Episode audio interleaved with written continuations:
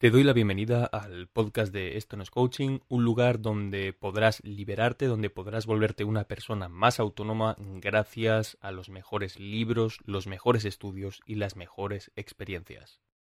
Un lugar para que comprendas cómo funciona el mundo, cómo funciona la sociedad en la que vives y en consecuencia emprendas, que crees tu propio proyecto de vida. Todo el contenido que escucharás en estos podcasts está estructurado de una forma muy sencilla en la que únicamente debes darle al play y comenzar tu viaje.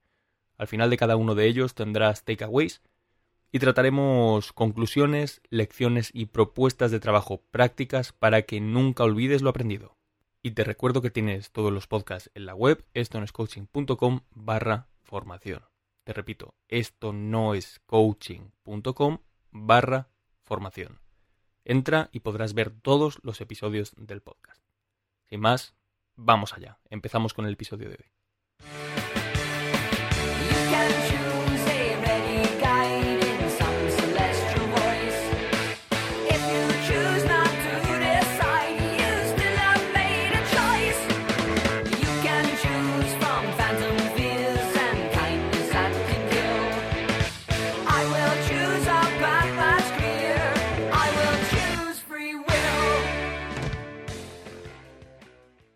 El podcast de hoy es uno que llevaba ya bastante tiempo queriendo grabar, la verdad. Y es que el tema de la educación es uno que siempre tiende a suscitar interés de forma recurrente, de forma cíclica, cada X tiempo. Ya puede ser por motivos políticos, ya puede ser por motivos eh, ideológicos. Pero lo que está claro es que es un tema que es recurrente. Cada cierto tiempo surge en nuestra sociedad y siempre se plantea cómo podría ser una educación mejor, ¿no? Siempre ahí está, por ejemplo, esa eterna disputa entre que si el modelo finlandés, que si los resultados de, del estudio PISA aquí en España, etc. Entonces, eh, el podcast de hoy, como digo, es el primero de una serie de dos podcasts que van encaminados a dirimir un poco ¿Cuáles serían las, bases de una educación realmente orientada a generar, a, generar, no, mejor dicho, a, dotar a, a, los alumnos, a las personas, al fin y al cabo, de una conciencia crítica que, que al final, cuando se le otorga a la gente, no hace sino mejores sociedades. Al final, las sociedades están compuestas por gente y por lo tanto en la medida en la que la gente sea eh, mejor, la sociedad es mejor. De hecho, este es uno de los puntos que vamos a tratar en el episodio de hoy. Así que me gustaría empezar un poco poniendo eh, un marco histórico, un, un, marco que nos ayude a comprender un poco todo, todo lo que voy a comentar y para eso mismo creo que era muy importante establecer ciertos paralelismos entre la educación, o, mejor dicho, la, la, forma de actuar de Sócrates, porque no sé si categorizarlo o no como educación, y la educación del futuro, o cómo debería ser ya de hecho la educación en el presente. Así que en el podcast de hoy vamos a establecer un poco estos paralelismos. Bueno, de hecho no vamos a llegar a establecer estos paralelismos, pero sí que vamos a enmarcar la figura del Sócrates histórico y en el segundo podcast, eh, por comparar, vamos a entrar en, lo que sería el surgimiento del sistema educativo actual y estableceremos, como digo, esos, esos paralelismos de los que hablo. Así que me gustaría empezar poniendo un poco cierto contexto histórico alrededor de lo que conocemos hoy en día como, como la filosofía. ¿Por qué? Porque hablar de Sócrates es hablar de filosofía, sin duda alguna. De hecho, la filosofía se podría dividir entre la filosofía pre-socrática y la filosofía propiamente después de Sócrates. Entonces, en la entrada de hoy te voy a situar, como te digo, a partir de Sócrates y por ello mismo quizá deberíamos tirar un poco hacia atrás la línea temporal y hablar de qué había antes de Sócrates. Antes de Sócrates, la filosofía era una, especie de amalgama entre filosofía propiamente dicha y religión. De hecho, la filosofía constituía, quizá, mejor dicho, la rama de la filosofía más desarrollada era la teología y constituía un, punto de apoyo a, a la religión. La filosofía por aquel entonces era pues un conjunto vago de enseñanzas de carácter religioso sobre todo y con un cariz ético que todavía estaba en un estado no nato, estaba en un estado todavía muy primigenio. En el creciente fértil, por ejemplo, surgían textos como el Tanaj judío o el Antiguo Testamento cristiano. Filosofía y religión, como digo, acostumbraban siempre a ir de la mano. Y en esta etapa histórica la teología era pues la rama más desarrollada de, la filosofía. Cabe citar, en referencia a, a, esto, al filósofo difícil categorizarlo ya como filósofo quizá, pero bueno, me voy a aventurar a categorizarlo como filósofo, venga. Cabe citar el caso de Zaratustra. Zaratustra fue seguramente el primer gran ejemplo de esta dualidad al ofrecer en el Avesta, Avesta con V, consejos prácticos ya encaminados a, a vivir una vida con rectitud. Sin embargo, es cierto que no era filosofía como tal, sino que iba unido a la religión. De hecho, hago aquí un pequeño inciso. Esto lo podemos ver también, sobre todo, bastantes siglos después, en el estoicismo, en el estoicismo que queda, por ejemplo, plasmado en, las meditaciones de Marco Aurelio, como el estoicismo clásico es uno muy ligado a la religión y cómo los dioses juegan un papel pues tan importante a la hora de, ofrecer estas eh, enseñanzas prácticas. Eh, ello no le quita valor, desde luego, pero cabe citar, pues eso, que, no sería hasta mucho después cuando se secularizaría la filosofía y dejaría de depender en, gran medida de lo divino. La filosofía y religión iban de la mano y Zaratustra constituye eh, este ejemplo en el Avesta, donde da estos consejos prácticos encaminados a vivir una vida con rectitud.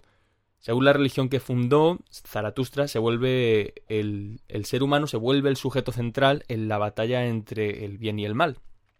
El castigo y la recompensa cobran una importancia primaria y se vuelven, pues, digamos, totalmente dependientes de la conducta que la persona manifieste en vida.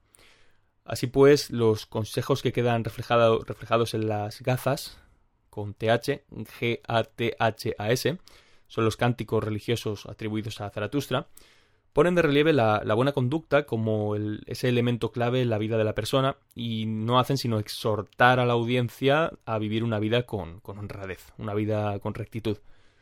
Esto eh, queda patente, pues como digo, a lo largo de, varios siglos después en el estoicismo y, y, al final no sería en torno al siglo 16 aproximadamente 17 cuando se empieza se empiezan a atisbar ciertas corrientes donde ya la metafísica empieza a alejarse de lo que viene siendo la, divinidad y, bueno y por supuesto cobra su mayor relevancia con, Schopenhauer y, más tarde con, con Nietzsche algo más tarde ¿Por qué te comento el caso de Zaratustra? Pues porque Zaratustra estaría ubicado como uno de los presocráticos más antiguos.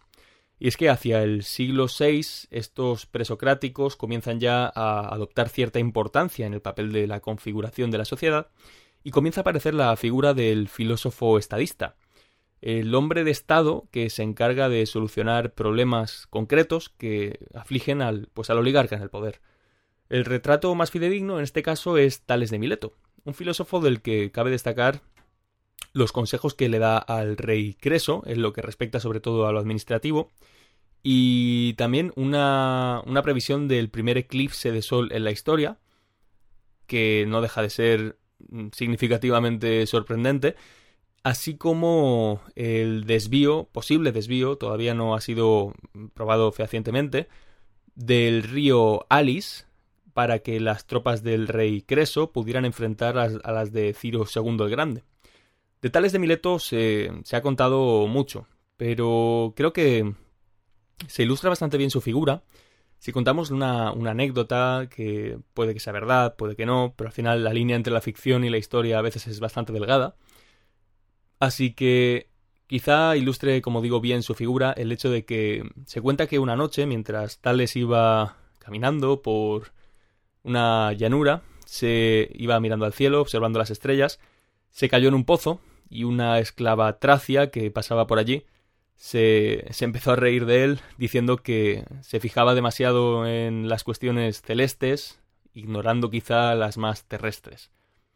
Así, pues, se nos da un poco la idea de que los filósofos presocráticos estaban, sobre todo, eminentemente focalizados en, en cuestiones quizá más ya no celestiales, sino mm, más sobrehumanas, divinas, de, lo divino, y, e incluso luego, cuando se desligaron paulatinamente de la religión, empezaron a focalizarse en la fisis, en la, naturaleza como tal.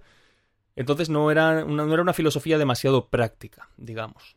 Algunos siglos después, por cierto, la figura que, encarnaba Tales eh, se volvería a dar en, en Séneca Quizá esté con peor suerte, pues al mediar con, con megalómanos de la talla de Calígula y Nerón. Algo después que Tales de Mileto vendrían otros sabios de la región de Anatolia, y es que cabe ubicarnos un poco a nivel temporal. Estamos hablando del siglo V, siglo VI antes de Cristo.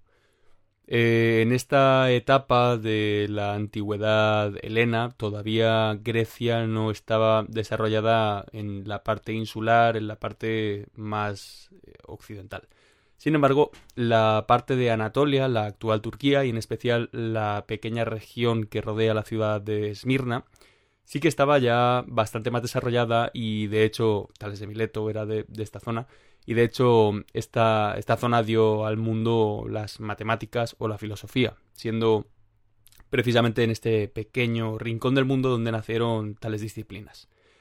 Así pues, de, de, este mismo paraje surgieron pues muchos sabios que terminaron eh, asentándose en la Atenas del siglo V y del siglo VI antes de Cristo.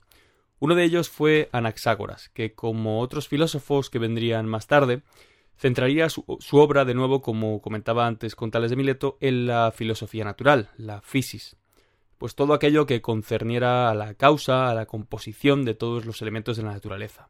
Este sería el principio de lo que hoy conocemos como física, aunque por aquel entonces eh, se iba más a la causa quizás que a la descripción. Digamos que era un proceso más causativo, más que se buscaba la razón última que un proceso más descriptivo como podemos entender hoy la, ciencia, eh, la física en el ámbito científico. Así pues, eh, algunas fuentes pueden indicar, indican que Anaxágoras pudo ejercer de maestro de Sócrates. No se sabe si de forma directa o indirecta, pues dado que Sócrates no dejó nada de su propio puño y letra, hay ciertas, ciertos matices y ciertos hechos que todavía están por esclarecer, y sí, estamos, estamos hablando de uno de los filósofos más grandes de la humanidad, pero sin embargo, como digo, hay muchos, muchos claroscuros todavía en la figura histórica de Sócrates, así como en su, su doctrina filosófica, que en muchas ocasiones eh, podría haber sido alterada por, por quienes nos han hecho llegar realmente a la doctrina de Sócrates. Así, por ejemplo, no tiene en absoluto nada que ver el Sócrates de los primeros escritos de Platón con el Sócrates que no es más que prácticamente una figura que utiliza en, sus últimos días, pero que nada o poco tiene que ver en todo caso con el Sócrates histórico, con el Sócrates eh, real. Sócrates nace en el año 470 a.C., en el primer tercio del siglo V, y ve, contempla cómo el auge de Atenas está dando lugar a un nuevo, a un nuevo tipo de, persona, al nuevo rico, al emporoi, que se comienza a gestar a partir de la victoria final en la Tercera Guerra Médica contra los persas y la expansión naval griega, que ya lleva algún tiempo haciéndose notar, mediante el comercio que se empieza a establecer con Egipto y con otras partes eh, del mundo mediterráneo. Así estamos viendo cómo Sócrates nace justo en el momento en el que el paraje de Atenas es, uno que está en constante cambio. El, el, paraje de Atenas es uno en el que surge un nuevo tipo de persona, este nuevo rico, el emporoi, y este nuevo rico a su vez, a su misma vez, da lugar al mercado de los sofistas, a veces es complejo en la historia ver cómo un acontecimiento casual lleva a otro de forma causativa, pero sin terminar de comprender muy bien el nexo que, los une. Bueno, pues en este caso tenemos la gran suerte de que sí que se comprende de dónde surge el sofista.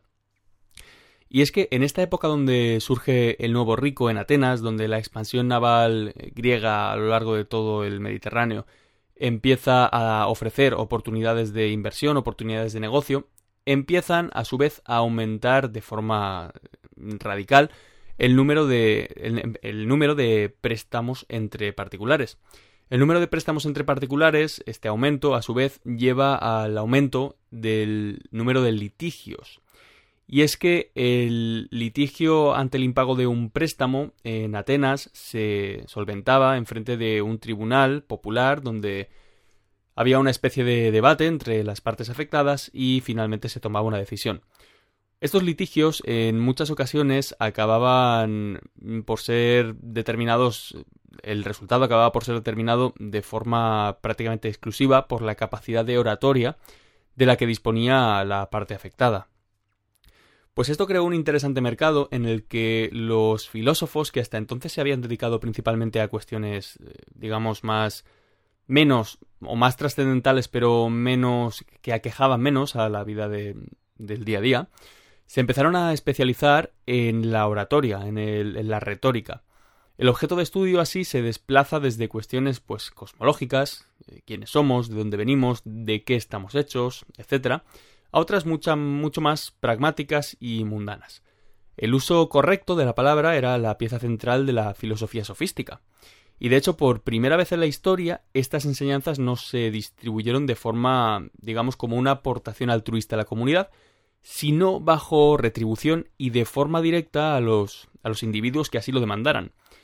El filósofo sofista, por tanto, pasaba a servir intereses particulares. El filósofo sofista se convertía así, pues, en la figura de un profesor, un, educador, un.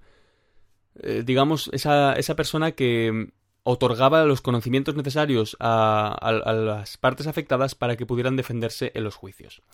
Así se desarrolla la erística. La erística es la formalización práctica de la filosofía de la filosofía sofista y es el arte procedimental de mediar disputas. Erística viene de eris, conflicto o debate, y tecn, arte o procedimiento, la técnica, tecn.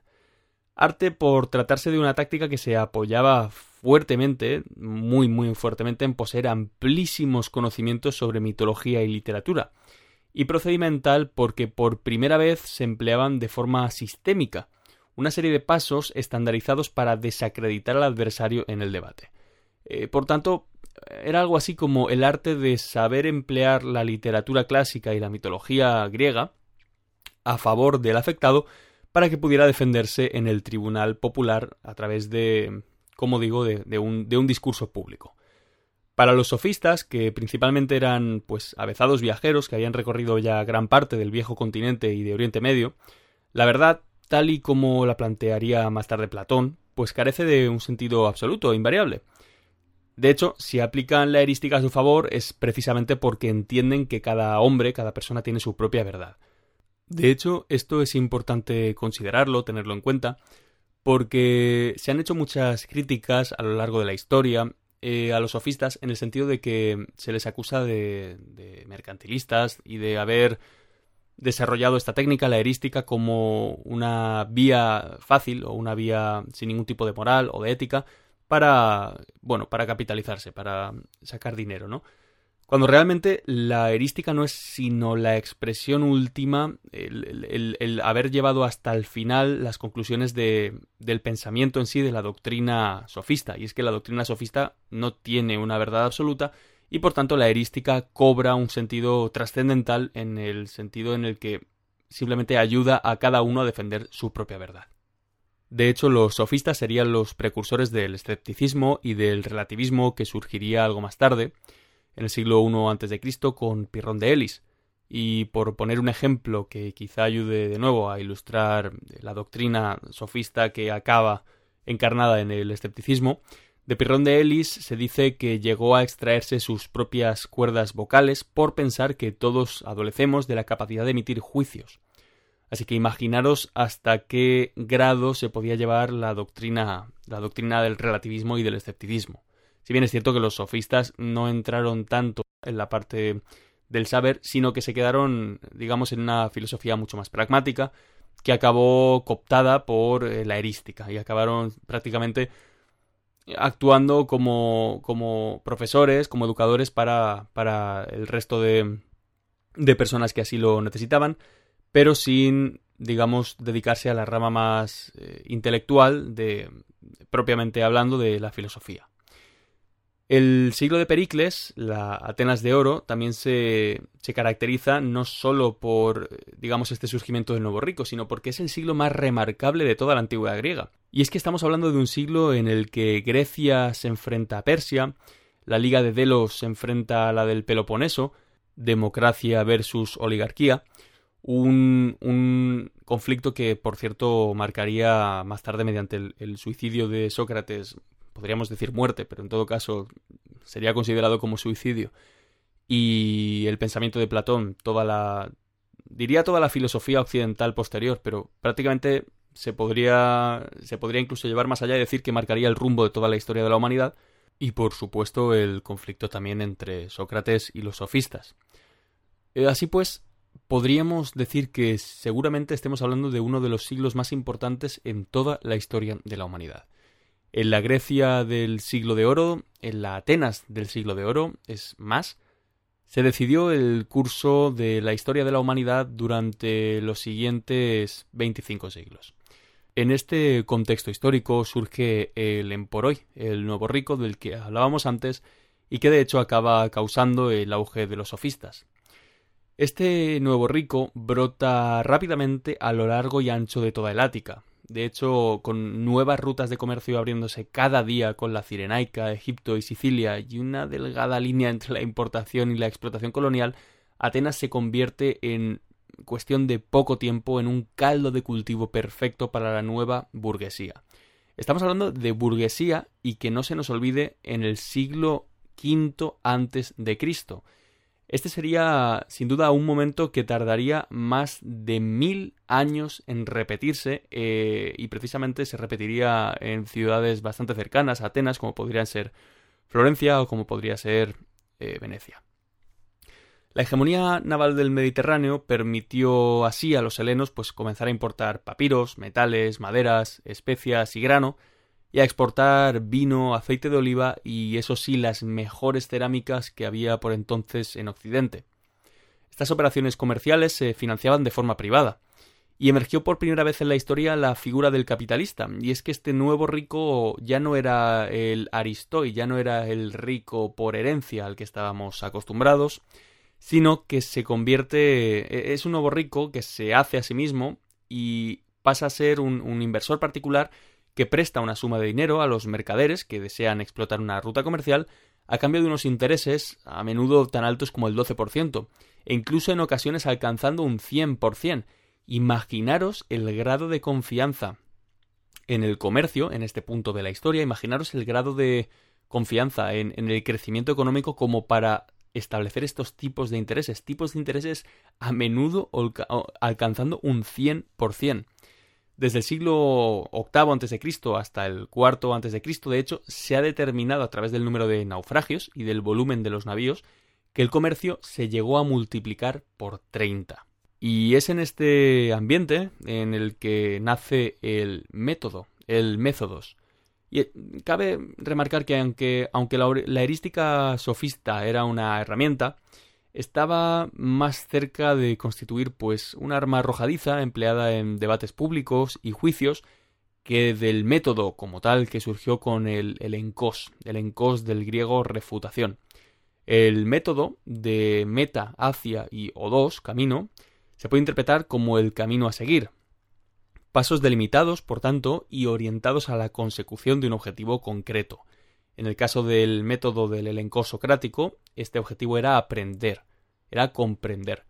Sócrates inaugura así el campo de la investigación con una serie de procesos que seguidos al pie de la letra, palabra, mejor dicho, como comentábamos antes, dado que de Sócrates no nos queda nada escrito de su puño y letra, aseguraban pues una prospección fructífera y, una mejora del interlocutor. Al final se trataba de conseguir que la gente poco a poco se refutara a sí misma y al final mejorara su postura gracias a alcanzar un mayor grado de sabiduría.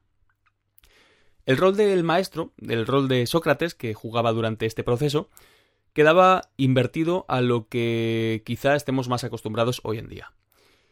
Incluso aunque Sócrates se le conociera como la persona más sabia del momento, él comenzaba siempre las conversaciones en el ágora de Atenas de, la misma forma, abordando y, encumbrando a aquel que se pretendía sabio. Lo primero era, de hecho, esta, esta, esta técnica, la técnica de la ironía, se, quedó bautizada como tal, se aplicaba de alguna manera como para satirizar, llegar a satirizar un poco a la gente que, que se pretendía sabia a sí misma. Acto seguido lo importunaba con preguntas, una detrás de otra, que lo forzaran a, o la forzaran a la persona a matizar, a complementar y a desarrollar esa definición inicial que había dado. De forma muy temprana empezaban a surgir incongruencias eh, y contradicciones, empezaban a surgir grietas en la argumentación que, iba haciendo, hasta que finalmente se llegaba al atolladero. El atolladero era inevitable. El, atolladero, eh, de hecho, tiene un nombre y se, se le conoce como la aporía. Aporía del griego dificultad para el paso. Aristóteles, de, de, hecho, dijo más tarde, bueno, cabe recordar que Aristóteles fue alumno de Platón y Platón a su misma vez fue alumno de Sócrates, por lo que la herencia filosófica en este sentido está más que asegurada. Aristóteles en una ocasión dijo que la, una de las contribuciones más importantes que Sócrates hizo a la lógica fue la definición. Ah, cabe recordar de nuevo que Aristóteles también eh, fue el primer lógico como tal, eh, que, bueno, no el primer lógico, pero uno de los lógicos más importantes. La, la, contribución, como digo, más importante que hizo Sócrates a la lógica fue la definición, dado que sus preguntas iban siempre encaminadas a evitar que la otra persona se extendiera de forma innecesaria en la respuesta. De hecho, una crítica que suele hacerse a Sócrates, una crítica muy común, es la imposición de, de la denominada prioridad de definición. Sócrates afirmaba que sólo era posible tener certeza de que se conoce algo cuando se puede definir de forma universal. Quien fuera capaz de definir un concepto de forma universal se habría elevado por encima de los hombres, ya que su conocimiento sería aplicable a cualquier persona y situación. Así pues, la universalidad de una definición, de hecho, es, es fácil eh, contemplar este concepto. Si, si no lo has llegado a ver como te lo he explicado, piensa en cómo tú explicarías algo a una persona. Lo explicarías con un ejemplo. Pero después de ese ejemplo quedaría una ley universal. Ser capaz de entender y por tanto de explicar esa ley universal es lo que eleva a la persona por encima del resto de los hombres. Cuanto más universal sea esa ley, más eleva el conocimiento y más eleva a la persona. La universalidad, la, la definición más universal posible, es la definición más acertada posible. Bien, pues después de em, haber llevado a la persona hacia la aporía y de forma efectiva haberla introducido en ese atolladero sin salida, el rol de Sócrates quedaba ya cambiado y abandonaba la ironía, abandonaba esa actitud de hundir el dedo en la llaga, para adoptar otra bien distinta. Eh, a partir de este punto, Sócrates tendía su mano y bien lejos de que la conversación quedara en un gesto de provocación, que es algo que a menudo se suele pensar de Sócrates, nada más lejos de la realidad, esta se comenzaba a desarrollar a partir de este punto. Es decir, llegábamos al punto en el que el alumno se había dado cuenta por, por sí mismo, por sí misma, de que no tenía sentido lo que, lo que estaba diciendo porque se contradecía a sí mismo. Era en este punto a partir del cual Sócrates ejercía el verdadero rol de maestro. La primera parte de la ironía es una mera introducción que no por ser introducción es menos necesaria, pero sin embargo es una introducción. A partir de este punto, como digo, la mayéutica, del griego mayéuticos, perito en parto, es la solución que Sócrates comienza a aplicar. Perito en partos, ¿por qué? Pues es muy interesante el símil, la analogía, porque Sócrates se contempla a sí mismo como una partera que ayuda a dar a luz al recién nacido. Él se dedica a asistir este mismo acontecimiento para la persona y la idea.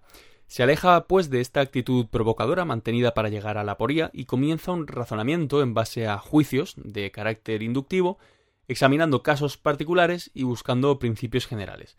Aunque es cierto que se apoya en principios generales en algunas ocasiones.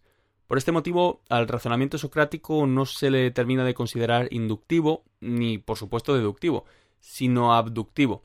se acerca a lo que hoy conocemos pues como conjeturas, básicamente, que emplean los médicos para sus diagnósticos o los detectives para sus investigaciones. Pero lo, más importante de todo esto, y es a donde, a donde nos conviene llegar, es realmente por qué Sócrates empleaba este método, por qué Sócrates se preocupó por desarrollar un método que tratara de llegar de hacer llegar a la persona al conocimiento. Más que nada porque la pregunta resulta de hecho ineludible cuando tratamos de dar una explicación a por qué un ciudadano libre de Atenas dedica todo su tiempo y toda su energía a conversar de forma diaria con los transeúntes del ágora de forma totalmente desinteresada. Por ejemplo, podríamos ponerlo en. podríamos poner de relieve la gran diferencia que existiría con los sofistas, que durante este tiempo se estaban volviendo personas muy ricas gracias al servicio que estaban prestando de forma retribuida. Sin embargo, Sócrates parecía eh, estar prestando un servicio de forma totalmente altruista y desinteresada. ¿Por qué lo estaba haciendo? Esa es la pregunta a la que tenemos que responder. Antes citábamos la prioridad de definición y cómo elevaba a toda persona que fuera capaz de hallar la esencia de las cosas, de los fenómenos. En un giro objetivista que, por cierto, tardaría más de 23 siglos en encarnarse la filósofa judía Ayn Rand, Sócrates reconoce que toda persona obra según su propio interés. Al mismo tiempo, además, expone una aseveración tan capital como que nadie actúa mal a sabiendas. Esto, a esto se le llama el intelectualismo moral de Sócrates. En el Gorgias, un sofista llamado Polo le interpreta con la aparente excepción que representa a un tirano. Un tirano que es capaz de tomar decisiones de la forma más déspota posible, aun conociendo perfectamente sus consecuencias. Sin embargo, Sócrates dirige una serie de preguntas encaminadas a que Polo se percate de que el tirano no está sino haciendo aquello que cree mejor para él. Este tirano no hace lo que quiere, sino lo que piensa que más le beneficia. Incluso cuando lleva a cabo una acción poco acertada, no está haciendo realmente lo que quiere, pues su voluntad natural le dicta que haga aquello que mejor le repercuta. Así, las personas toman siempre la mejor decisión posible para ellas mismas, y Sócrates llega a la tesis de que éstas en realidad no quieren lo que creen querer. El problema, por tanto, no es que existan incentivos para obrar de forma inadecuada, sino que las personas no conocen lo suficiente como para darse cuenta de que lo mejor para sí mismas no es actuar de dicha forma. El hombre bien informado, en efecto, dispondría de un mapa vital en el que quedarían reflejadas sus experiencias futuras, precisamente por tener todo este conocimiento dentro de sí, y por tanto tomaría sus decisiones de forma acertada sin mayor esfuerzo, como la gota de agua que discurre por el camino que menor resistencia opone. Por poner un ejemplo, por ubicarnos un poquito más a, nivel histórico. En el caso de los controles de precio, que se siguen empleando a día de hoy, por ejemplo, eh, se está tratando actualmente de regular el precio del alquiler, se está, hablo de España, ¿eh? por si estáis escuchando desde Latinoamérica, pero en el caso de España se está tratando de regular el precio del alquiler y no se hace sino por un desconocimiento, por una ignorancia generalizada de todo lo que ha venido ocasionando el control de precios a lo largo de la historia de la humanidad. El control de precios no es de lejos algo nuevo que se venga empleando de forma reciente, sino que ya se ha venido empleando en general en todas las ideologías de corte colectivista, por ejemplo, en todas las ideologías que surgen a principios del siglo XX y que quedan patentes pues a través de la expresión de los totalitarismos, del socialismo llevado a su extremo del comunismo, eh, más tarde el nacionalsocialismo, etcétera. Y que de hecho, si no me equivoco, también se lleva a cabo ya un control de precios. No me acuerdo qué emperador romano fue, pero para que os hagáis la idea de que el control de precios lleva aquí más de 15 mm, siglos con nosotros y es algo que siempre ha ocasionado carestía, que siempre ha ocasionado desabastecimiento y que siempre, nunca, mejor dicho, ha logrado los fines que se propone, que al final es conseguir que la gente tenga acceso a bienes básicos. Sin embargo, se sigue usando a día de hoy. Se sigue usando porque la gente que lo aplica ignora las consecuencias que ha tenido a nivel histórico. Es decir, la ignorancia es lo que conlleva en la mayoría de ocasiones actos perversos. No tanto el hecho de que la gente, lógicamente el intelectualismo moral, a veces hay que cogerlo con pinzas porque es una doctrina que pensar que cualquier acto perverso está motivado por la ignorancia quizá sea un poco excesivo. Pero pensar que la ignorancia juega un papel clave en la mayoría de actos perversos no está demasiado desencaminado, o al menos yo no lo veo demasiado desencaminado por lo que os comento del ejemplo a nivel del control de precios. El vicio o las malas decisiones no serían sino un subproducto de la ignorancia. Y por antagonismo directo, por tanto, la virtud, el ser bueno, sería una manifestación directa del conocimiento. La vida cobra el valor de nuestras decisiones, y éstas, a su vez, del examen que las acompaña. De aquí surge la famosísima cita de Sócrates La vida sin examen no tiene sentido vivirla. Esta postura, el intelectualismo moral, es la razón directa que lleva a Sócrates a dedicar su vida a ayudar a los demás. Sócrates cree que en la medida en que ayude a otros a mejorarse a sí mismos, a los ciudadanos atenienses, a conocer y a comprender, está contribuyendo a que tomen mejores decisiones, y dado que lo hacen en el seno de la sociedad ateniense, a mejorar la polis helena. Esta es precisamente la razón de ser de una educación moderna basada en el flip teaching, formar a gente crítica, responsable y con valores éticos sólidos. Así existe un vínculo que normalmente se suele pasar por alto entre la educación, educación entendiendo educación por valores morales, por valores éticos, y la instrucción, entendiendo instrucción por eh, conocimientos. Cuanto más sabe una persona, eh, más se va a trasladar eso en tomar mejores decisiones y más se va a trasladar eso en generar eh, menores externalidades negativas sobre el resto de personas, sea de forma consciente o inconsciente. ¿Qué podemos aprender, por tanto, de todo lo que hemos tratado en este podcast? Bueno, pues Sócrates surge en un ambiente en el que, como habéis escuchado, Atenas está cambiando por completo. Sócrates, toda la doctrina que elabora, toda la, todo, todo el encos, el método socrático, va encaminado a empoderar a la gente, a empoderar a la sociedad, empoderarla de forma que con mayores conocimientos y con, con mayor capacidad de obrar de forma correcta generen una mejor sociedad. Esto va a entrar mucho en contraste con lo que vamos a tratar en el próximo podcast, lo que comentaba al principio. Y es que en el siguiente podcast vamos a viajar al siglo XVIII y vamos a documentar el surgimiento del sistema educativo actual en el contexto histórico en el que vio la luz y cómo ha ido evolucionando hasta nuestros días. Así pues, cerramos el podcast de hoy y no nos vamos sin, como siempre, recordar takeaways. Os doy unos takeaways que creo que son muy importantes para que os quedéis un poco, de momento, hasta el siguiente podcast, con lo que supuso este, este surgimiento de la filosofía a través de los presocráticos, este, este avance hasta luego la filosofía de importación que vino de Jonia a Atenas, el surgimiento del emporoi, toda la nueva burguesía, la expansión naval a través del Mediterráneo que causaba pues esa, ese de repente auge tremebundo en, la cantidad de, de oportunidades de negocio y todo ese cambio social. Y es que el siglo de Pericles es uno, el siglo de Pericles es el siglo de oro. No sé si lo he comentado ya, pero el siglo de Pericles es el siglo de oro del que estamos hablando. Es uno marcado por el surgimiento del individuo como ente social y por el conflicto eterno entre partes, lo que comentábamos antes, Grecia versus Persia, Delos versus Peloponeso, democracia versus oligarquía, o sofistas versus Sócrates. Sócrates, además, se autopercibe como un servidor público, el tábano de Atenas, lo llegan a denominar, y precisamente no sería este mote sino una manifestación temprana de, bueno, de la condena por cicuta que le esperaba de forma temprana. El tábano de Atenas cumple la función de mejorar a cada ateniense a través de su método con el objetivo de que obre de forma ética. Y obrando de forma ética se conforma una mejor sociedad. Si bien es cierto que, bueno, el tábano de Atenas, el sobrenombre era precisamente por eso, ¿no? Por la primera parte del método socrático, esa primera parte de la ironía, en la que importunaba hasta, hasta hacer llegar a la poría al transeúnte, al interlocutor. Y el último takeaway con el que quiero que te quedes es que otro sistema educativo es posible y que existen pruebas de su viabilidad desde hace más de 2000 años.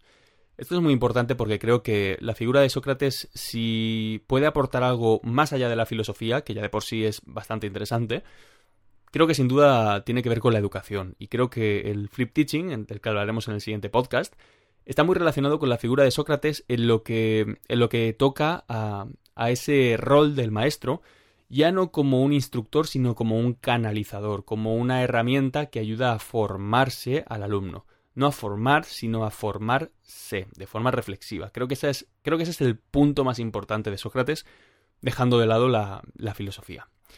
Así que espero que te haya gustado mucho este podcast. En el siguiente, como digo, vamos a entrar mucho más en detalle sobre el sistema educativo actual.